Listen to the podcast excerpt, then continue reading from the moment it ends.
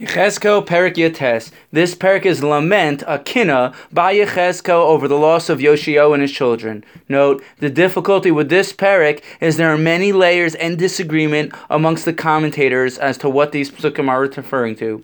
Yoshio was considered the last righteous king of Yehuda until they were exiled. Just a word on the concepts of kin, on the concept of kina on lamenting. Likutei Moharan explains, if you rearrange the letters of the word kinos, lamenting, you get get the word tikkun, which means fixing or correction, because when people recite kinos, they are providing a tikkun, a fixing for themselves in the topic at hand. Through pouring out one's heart and soul to Hashem, one is able to come to their soul correction tikkun. That's why tikkun contains the letters of teku, saf, yud, kaf, kuf, vav which stands for Tishbi V'Yitaret Kushios V'Abayos. When Elionovi comes, he will answer all our problems and difficult questions we have. Here, Yechezkel is providing a tikkun for Yoshio and his children by reciting Kinnos.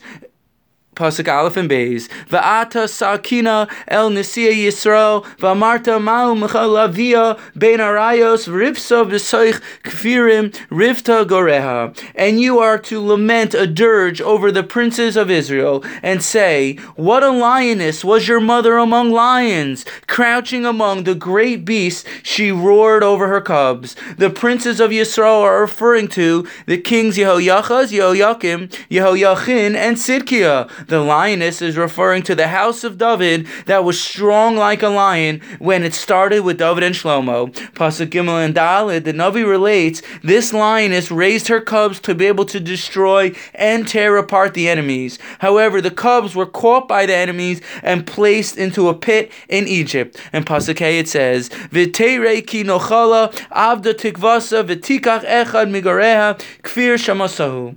When she saw herself frustrated, her hope hope defeated, she took another of her cubs and set him up to be set him up as a great beast. Pasuk Vav through Tes, the Navi explains there was a second cub who grew up. This lion would tear his prey and devour men. He turned cities into wasteland and destroyed anything in his path by just utilizing his roar. This awakened the attention of the nations of the world who gathered together to trap the lion. They succeeded in trapping him and brought him back to Bavel. Since he was captured, his roar is no longer heard throughout Eretz Yisrael. Rashi and the Radak learned the second line is reference to King Yehoiakim, who was considered an evil king who created havoc in Eretz Yisrael. Yehoiakim was greedy and cruel with very little moral conscience, as described in Yirmiyah, Parachav Beis. Pasuk Yud through Yud Gimel, the Navi compares Am Yisrael to a vine that was planted by water that was allowed to blossom,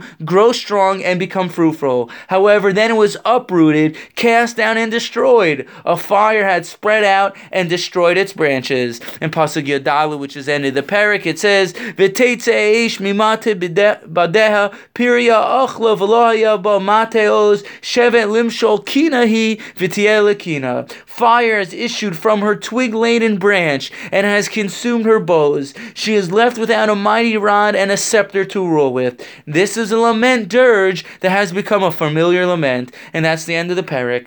Thank you for listening, and have a wonderful day.